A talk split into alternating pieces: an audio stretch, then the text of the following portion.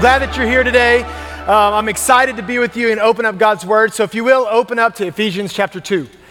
Ephesians chapter 2 in the Bible in front of you. And uh, if you don't have one today, you can use that one in front of you. I think that's 836 is the page number. So 836, you can open up to there. Ephesians chapter 2 is where we're going to be. My name is Josh McCaslin. I'm the community engagement pastor here. Our pastor is out today. Um, he is preaching at a Southern Gospel church in South Arlington, fulfilling uh, some of his bucket list. Uh, not really. I mean, he, he really does want to play behind, he wants to preach behind an organ. Uh, so he's getting to do that this morning, which is great. Uh, what I love more is that he has a heart for discipleship and he has a heart for networking with other believers and other ministers. Um, and he, he gets to, he disciples them and he, uh, he pours into them. And so they've asked him to come speak at his church this morning. And so he's there. And this morning we are opening up a new series, starting a new series called Grace Is. And so uh, we are going to get that going this morning because grace, it's amazing. Um, it's incomprehensible. It's undescribable. It's knee dropping. It's unending. It's unrelenting. It's grace. It's all of those things until you have to give it. And then it turns into something a little bit more difficult. And then, not only is grace those things, but maybe it's none of those things until you receive it. So, this morning, and as we begin this series, we're going to open up what does it mean to fully receive grace, grace fully received, and grace fully given. Gracefully received and gracefully given.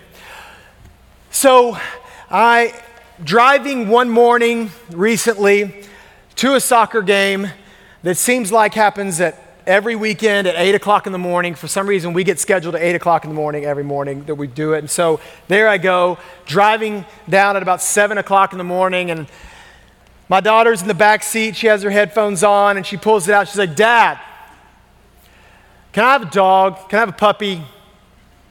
And I'm like, uh, no, Tatum. You can focus on your position and what you're doing today, which you're going to play soccer and you're holding mid and you need to control the middle by the why you're asking. Let's talk about how good you need to do in soccer today. And she puts her headphones back in.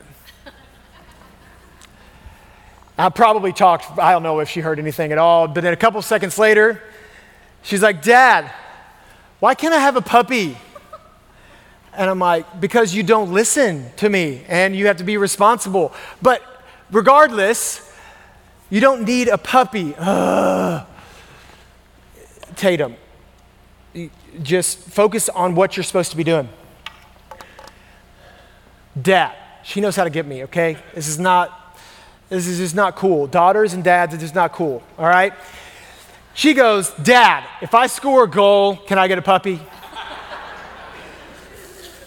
and I laugh a little bit inside because I'm like, okay, now we're getting somewhere, right? And, uh, you know, babies, it turns from like M&Ms, and then now it's turning into puppies the older they get. She's 13 years old. And so, sure enough, I see my, I mean, I kind of feel the lasers coming out of my wife's eyes, like, you better nip this in the bud, like, right now, okay?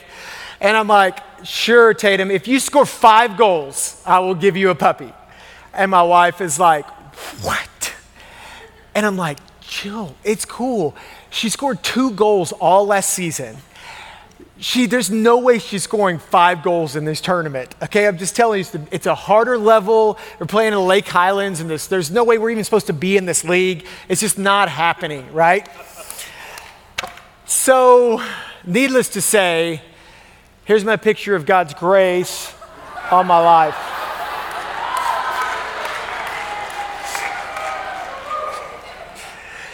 I, there, yeah, there we are. That, that's like in two weeks, she grew from like that to that, all right?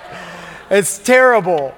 It's, it's just, there's my picture of that little God's grace in the form of a stinky, shedding, barking, hyper chewing grace. That's my little Penny. That's her name, Penny. So uh, I say mine. It's ours because you know how those things are. The responsibility, it's just not put in into kids, so therefore we could take care of it. So, all that to say, what I want to help you understand this morning is that as I start to think and wrap my head around grace, that grace has many forms. And in fact, it's just extremely daunting to get up here and to think about how to explain grace to you and to go and to do a thorough evaluation of what grace is because there's so many things that it's not and there's so many things that it is. And the, the hardest part is we live in a culture today and we live in a society today that is extremely hard to show grace.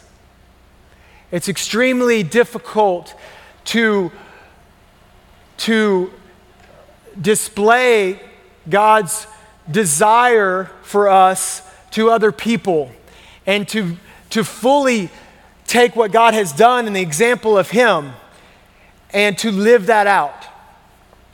And so, as we go through this series, we want to remember and think about what does it mean to fully receive grace and what does it mean to fully give grace. All right, so let's look at his word because his word is the only thing that's ever going to do it justice and give us a great starting and ending point for grace. We're going to be in Ephesians chapter 2. Verses 3 is where we're going to start among whom we all once lived in the passions of our flesh, carrying out the desires of the body and the mind, and were by nature children of wrath, like the rest of mankind. But God, being rich in mercy, because of his great love with which he loved us, even when we were dead in our trespasses, made us alive together with Christ. By grace you have been saved, and raised us up with him, seated us with him in the heavenly places in Christ Jesus so that in the coming ages he might show the immeasurable riches of his grace in kindness towards us in Christ Jesus.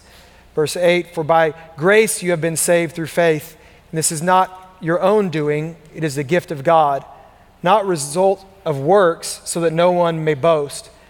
For we are his workmanship, created in Christ Jesus for good works, which God prepared beforehand that we should walk in them. Amen is right. So, the context of this verse is Paul is talking to the church of Ephesus. Paul spent some time in Ephesus and he is he's writing back to them. And he's making some things clear to them. Ephesus was a epicenter for market and commerce and worship. There was a, all types of worship that were going on there. And, and it, there was secular worship with uh, Greek gods were being worshiped and Roman gods were being worshiped. And, and when when Paul is talking to the church of Ephesus, he's talking to Jews and non Jews alike.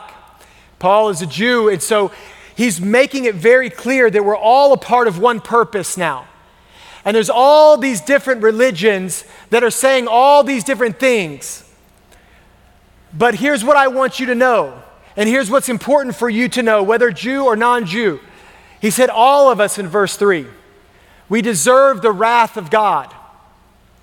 All of us are deserving God's death, um, death, because we've all fallen short, and we're all in need of God's mercy. So, as I think about that and I ponder upon that, that's not something easy for a believer to even think about.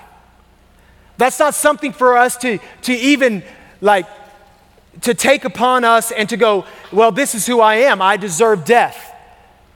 It takes us a while to figure out what that actually even really means. And only when we receive God's grace fully do we understand what we needed and how we deserved the wrath of God. The, the, the mental picture that I get as I'm thinking about that, and as, as Paul is referring this and saying this to these people, I think of, uh, of like a football game where there's these linemen and they're all lined up and they're all sitting there next to each other and they're all ready to go and they have a play and they have a purpose and they're getting ready to go and for some reason the quarterback does says something weird or something wrong because quarterbacks are weird and it's like that sometimes and he says his cadence and for some reason one of the linemen jumps or goes across and a false starts. Is offsides. And so the penalty, the, the, the, the whistle blows, the penalty flag is thrown. And sure enough, right after that happens, what's the next thing that happens? Is they jump back and they're like, he did it. No, no, it was him. And they're all both pointing at each other because that's, that's our nature. We don't want to be known as wrong. We don't want to be the one to know that we messed up. It's, it's, it's a reaction that's quick that we just, it's a part of kind of who we are. It's easy for us, for us to point in that, in a different direction. That's why Satan is called the accuser.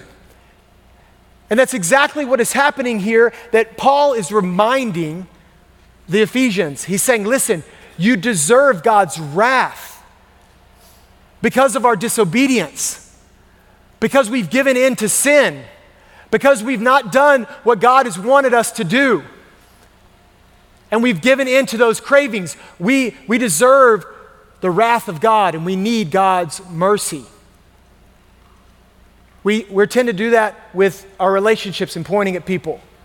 We tend to do that whenever something fails at work or we make a bad decision and, and then something else happens and we, we begin to quick, it, be quick into making these excuses of why it went wrong. And Paul's saying, hey, remember, you were dead and you deserved wrath, but God was rich in mercy. So there's something important that we need to make a differentiation in today. And there's the words mercy and grace. We see in verse 5 how it says that we deserve God's wrath, but because of his great love for us, God, who is rich in mercy, made us alive with Christ. Mercy is something that we need and it's important, but mercy and grace are different. So if you're taking notes today, this would be a good place for you to be able to write, according to the scripture, just kind of a quick way to, to separate these. Number one is mercy is not getting what we deserve. It's as simple as mercy is not getting what we deserve. We have to own that God was supposed to give us his wrath. And so, because God's loving us, He's rich in mercy, so He's not giving us what we deserve, which is death. But instead, He's giving us grace. He's giving us mercy and He's giving us grace. Grace is getting what we don't deserve. So, mercy is not getting what we deserve, and grace is getting what we don't deserve. Not only did God not give us His wrath, and He did not pour His wrath out upon us, but he also gave us, in his grace, gave us Jesus, who's given us abundant life and eternal life. That is the, the essence of the gospel. That we, we don't get what we deserve, but not only that, grace is we get what we don't deserve. So, that by definition, what I want us to do with grace, that's a way to differentiate it. The definition for grace that we're going to use in this series, and Craig uses it in his, his teachings as well as we move forward, is uh, grace is God's undeserving favor. Is God's undeserved favor, sorry. God's undeserved favor. We see in verse 5 through 7 it says, So he made us alive in Christ when we were dead in our transgressions. It is by grace that you have been saved. And God raised us up with Christ and seated us with him in the heavenly realms in Christ Jesus, in order that in the coming age we might show the incomparable riches of his grace expressed in his kindness to us in Christ Jesus. So, I'm looking at the incredible riches of God that He's asking and he, he's, he's providing for us. And I think so many times we kind of leave this short in the way that we're explaining the gospel and we're saying that Jesus died for us so that we can have abundant life. But what does it mean about a, a, a, He's going to give us uh, abundance in according to His riches that He has? I mean, God who, who knows everything and has everything he, he wants to give us his incredible, he wants to give us everything. He, he desires for us. Well, so why, what's in it for me? That's exactly what Peter asked. In Matthew 19, he's talking to his disciples. And Peter is talking, Well, he's actually listening to, to Jesus, and Jesus says, he talks about the rich young ruler, and he's talking about everything he has to give up so that he can be able to, to receive the kingdom and all of the riches of eternity. And, and then he goes on and he says, This is what Jesus says. He says, With man, this is not possible. With God, all things are possible. And I'm, I love it because I'm like, Yes, it sounds so good. But Peter, this is his response. Well, we've given up everything. What do we get? And there's a certain part of me that wants to like kind of have a dad moment, especially because I've learned, and I would be like, Peter, you cannot have a puppy, all right? no, you need to chill this time. Follow me, and we'll figure this thing out, right? We'll get this, we'll, we'll, we'll get this, and you'll figure it out as we go. But now Jesus, he always, he didn't come, Jesus didn't come to abolish the law and take the law away. He came to fulfill the law. He came to do everything that it was meant to do to give us life. God today wants to give you life, abundant life, and eternal life. So, this is what he says in Matthew chapter uh, 20, uh, 19, verses 28. This is right after uh, Peter asked him, Well, what are we going to get? Jesus said, Truly I say to you, in the new world, when the Son of Man will sit on his glorious throne, you will have followed me with also, and will also sit on 12 thrones, judging the 12 tribes of Israel. And everyone who has left houses or brothers or sisters or father or mother or children or lands for my name's sake will receive a hundredfold and will inherit eternal life. But many who are first will be last, and the last will be first. He speaks to Peter in the way that he always speaks, which is in the kingdom currency that he gives to us and that continually pours out. And in order for us to continually receive grace fully, we have to be open to trusting and having faith in God's plan and not our plan. And so Jesus says right to him, I will give you a hundredfold because you have given up everything for me and eternal life.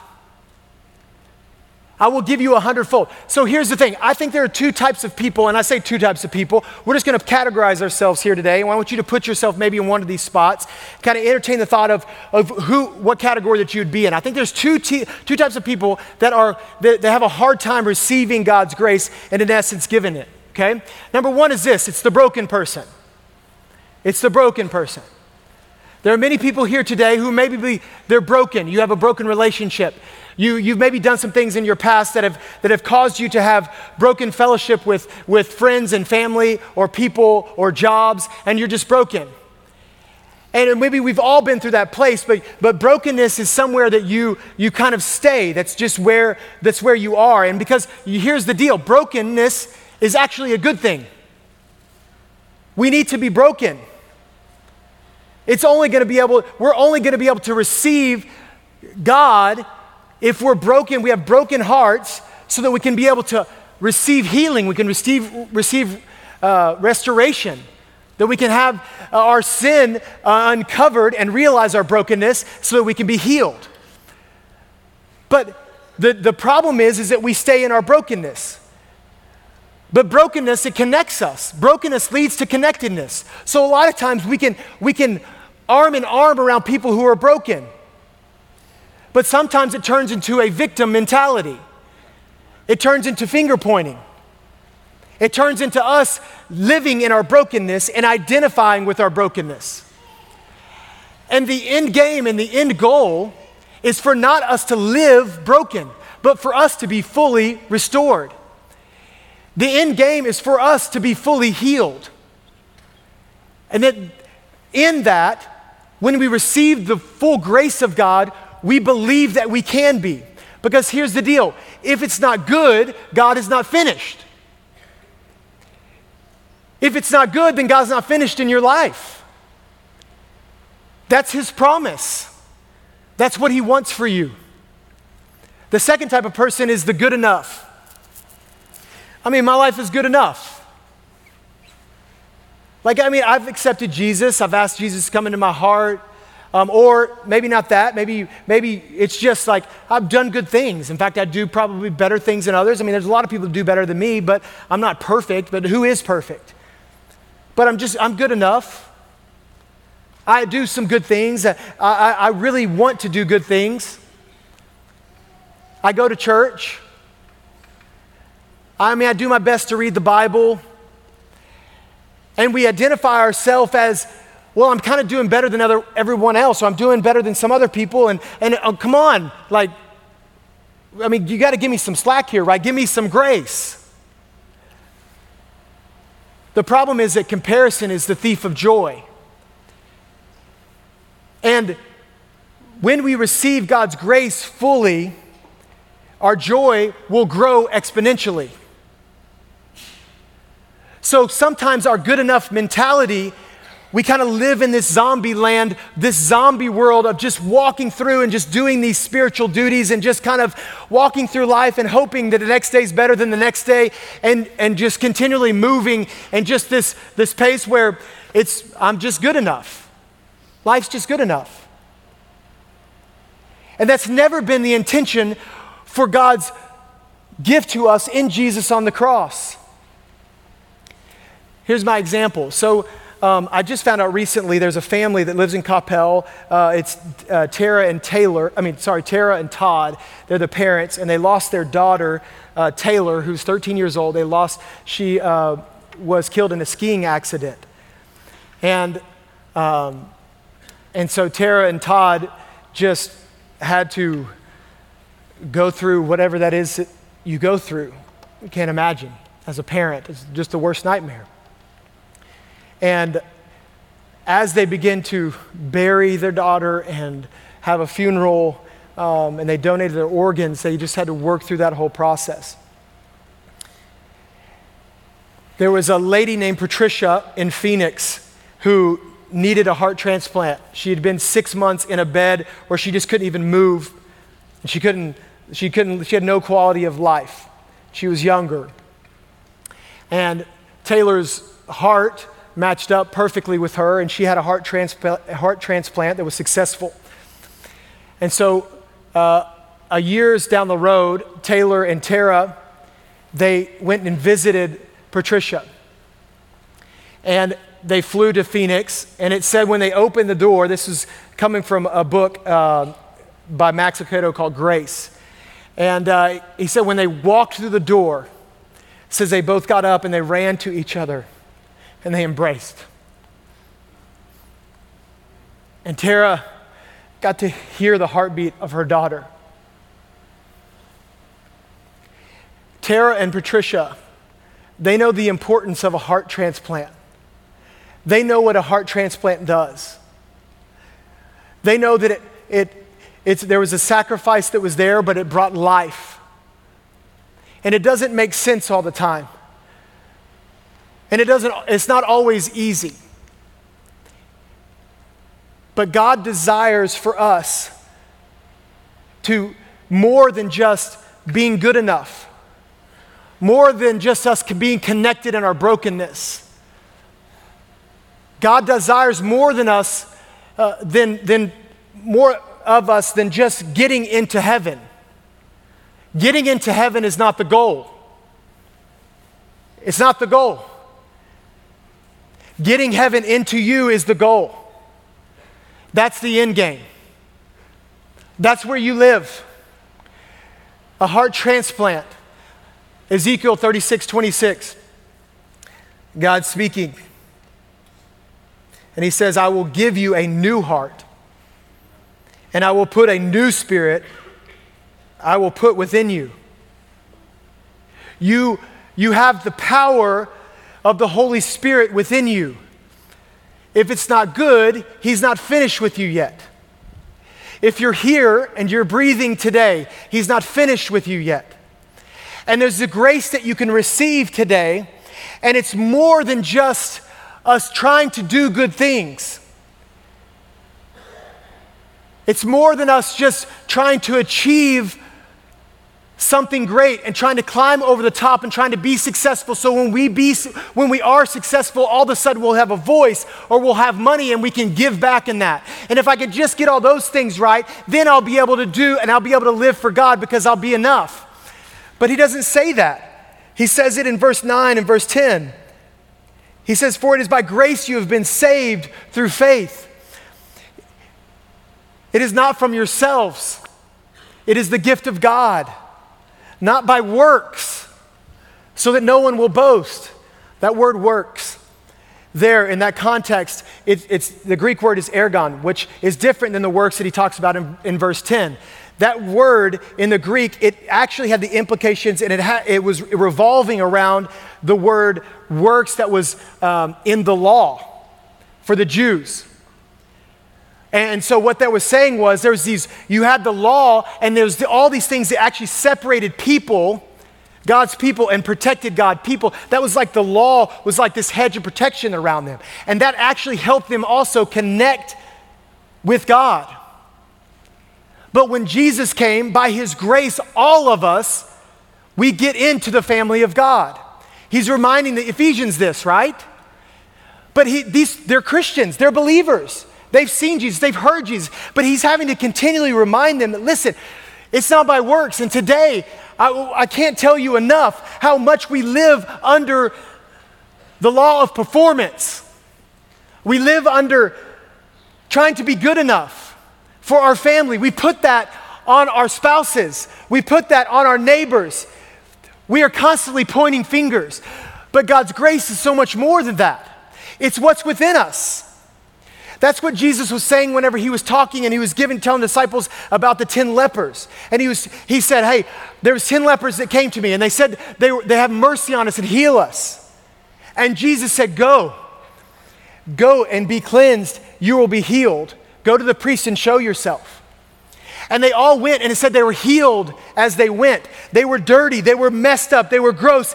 And in their action of faith, they began being healed as they went away. But this is why it's hard. It's because God's currency is different. And it said only one returned and said, Thank you, God. Thank you, Jesus. You're so gracious. And he said, Go, your faith has healed you. Jesus healed the, the paralytic as he was put through the, the roof, and there's all these people there, and there's Pharisees and all these people in this house, and he's lowered down. And what does he say to the paralytic? He says, Your sins are forgiven. Go, get up, walk, for you're healed. He says, Your sins are forgiven. The most important thing that you can hear from this message today is that God's gift for you in a hundredfold return as His promise is that we receive His grace and we see through kingdom mind and through kingdom heart. And that today it's not about what we do, it's not about how we perform, it's not about what we did good or bad but it's that God has grace on us and He has a plan for us, and we receive His grace through faith. And that's what saves us. It saves us every day because it's not about just there, it's about here. And that's what gets us through today and tomorrow. That's what allows us to be a light in a dark world is that we have hope for eternity, and that hope begins now. And we have something to give today, and it's God's grace, and it's whatever it is that we've received for today. It's peace, it's hope, it's healing. It's there's a better day. It's that we're going to find answers and we're going to seek God and God's going to be good to us. Why? Because if it's not good, he's not finished yet. And so we can hold on to hope. My question is today, do you have faith in him in that way? Because that's all he's asking. Don't look at your brokenness. Don't look at your good enough. Just look at him. He doesn't ever make us feel guilty. Everybody that he heals, everyone that comes to him. Peter, whenever he's asking him questions, he doesn't say, dudes, chill, stop asking these questions. He says, go. Walk in faith. Believe. I have a hundredfold more for you and eternal life. God has a hundredfold for you today. as we receive God's grace on our life, we start to see it and we start to act differently. Last thing I want to close with I told this story at, at our night of worship. And, um, and it really it, it, was, it was a moment that affected me for a long time and there's a lot of things that happened that day but i went on a trip to africa and i brought some youth with us and we were going to go um, and we were going to go do, put on a youth camp for a couple thousand people, and then we're going to also go um, to the slums and we're going to feed some people in the slums and have church there. And so when I was going there, I was trying to prepare my mind for it. I was trying to prepare my heart for it, and I was trying to prepare our kids. And as I did that, I was thinking, okay, God, just help me be ready for what I'm going to see and what I'm going to experience because I know that it's not going to be great um, and it's going to be difficult for me, but it's going to be a good perspective. So help me give, my, give me eyes and ears so I can see and hear it. And so in my mind, I, I, I put this like kind of like Fort Worth or Dallas areas that are kind of low in poverty and there's tough areas that I've maybe gone to before. And I've just said, okay, this is going to be what it's like, so I got to be ready for this. And we pulled up over the top of a slum right outside of Kenya in Nairobi, and it was just as far as we could go. And they were like, this is the slums and this is where we're going to go serve. And I looked and I'm like, well, what part? And they're like, all of it. And I'm like, what do you mean all of it? They're like, all of it, from far as you can see. They're like, it's geographically the size of San Francisco. This is the slum. And as we got closer to it, I saw that there was like these little rooms that have like tarps and they have little sheet metal on the sides of them and they have uh, extension cords with little lights and lamps and stuff that are, that are strung together. Um, and that's, that's where they live. That's, that's how they lived. And there was, there was no plumbing, it was just sewage that was everywhere, and it was for miles and miles and days and days. And I, I was like, okay, we can do this. You know, I got to lead these people. I got to lead my guys. We got to do. We could. We've got this. You know. And I got closer into it, and we worshipped in the slum, and we met a lot of great people. And and our hearts were heavy, but then they were like, hey, we're going to go to a feeding program. We're going to feed the street people of the slum. And I'm like, what's the street people? And they were like, well, it's people who don't have a place in the, in, in the slum. They don't have a place to live. I'm like, how do you not have a place to live? And because they were just scrounging for everything. And they're like, some of them live in the trash heaps, so the trash heaps were sometimes, sometimes like miles long. And so we were going to this feeding program with this ministry called Joy Divine. There was a man named Fred who is just a, extreme encouragement to me. And he took these kids out of the street and he gave them food and he gave them clothes and he gave them a place to go to school. Uh, he registered them for school to make sure they're getting to school. And they were street kids who were uh, in the slums and now he had kind of raised up. There was over 25 of them.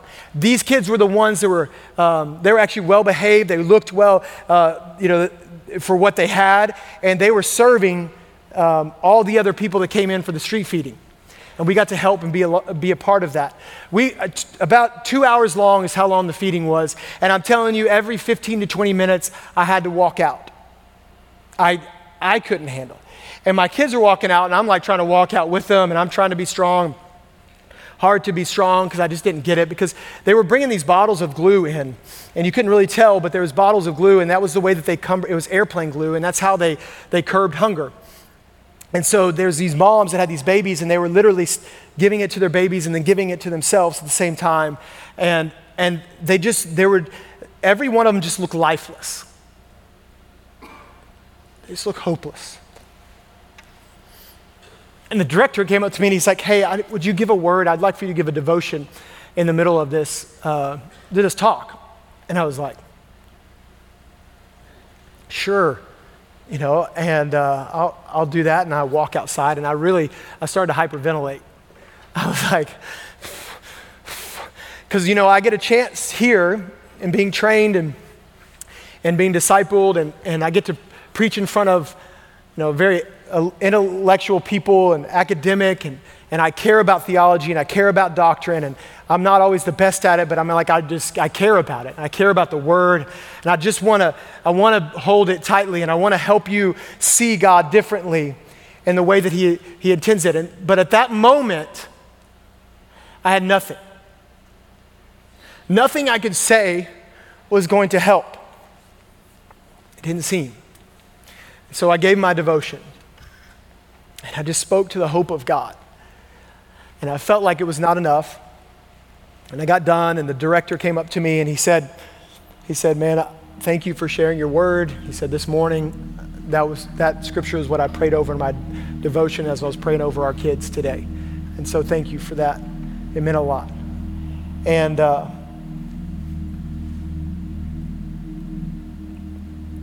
another marker in the grace that I've been given to be able to speak boldly about the gospel. See, what I want you to do is walk out of here today understanding that God's grace is a gift and He is giving it to you.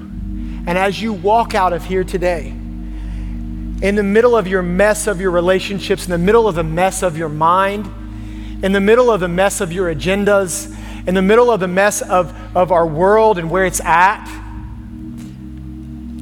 that God is in control and that He is orchestrating and He is giving new life. And it's only in Him that we find it. And nothing we can do can compare to what God can do. So we have to give Him our heart completely every day. If you're not a believer here today and you're not sure and you've never received Jesus today, and you've never asked Jesus to take over your life, and you've never had that heart transplant, today can be your day. But if you have, and you think that that's the purpose, is for what you got at that moment, that's just the beginning. That's the moment that heaven comes into you.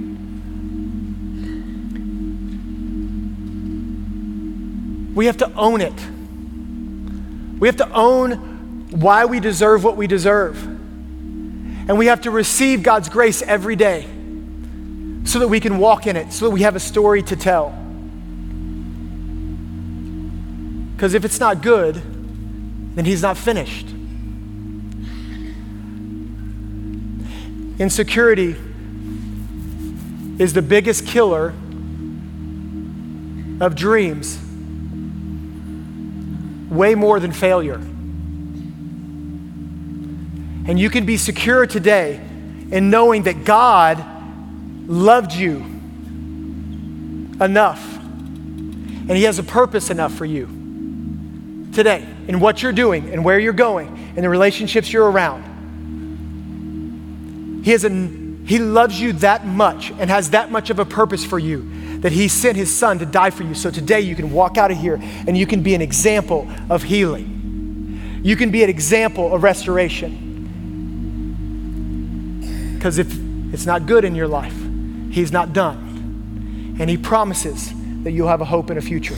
And it's a hundredfold return for now and eternity. Can you hear God saying, maybe your life needs to look differently? Maybe you're, you're looking at the wrong things. And maybe you need to look at something differently that God has already put in your life that He's given you that will activate your faith, will activate success in other people, will activate your family going to a different level of giving back and expressing grace fully. Giving grace fully. The enemy wants you to focus on what you don't have so you won't use what you do have against him. And you are armed with the grace of God through faith.